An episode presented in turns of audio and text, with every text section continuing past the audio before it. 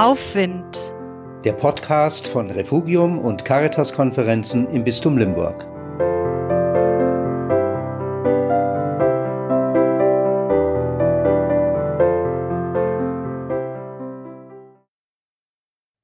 Hoffen wir, dass es bald besser wird.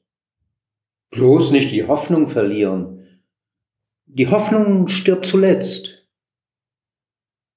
So kennen wir die Hoffnung als Trostpflaster, als letzten Rettungsanker. Und das soll schon alles sein mit der Hoffnung? Ich las, woher das Hoffen kommt.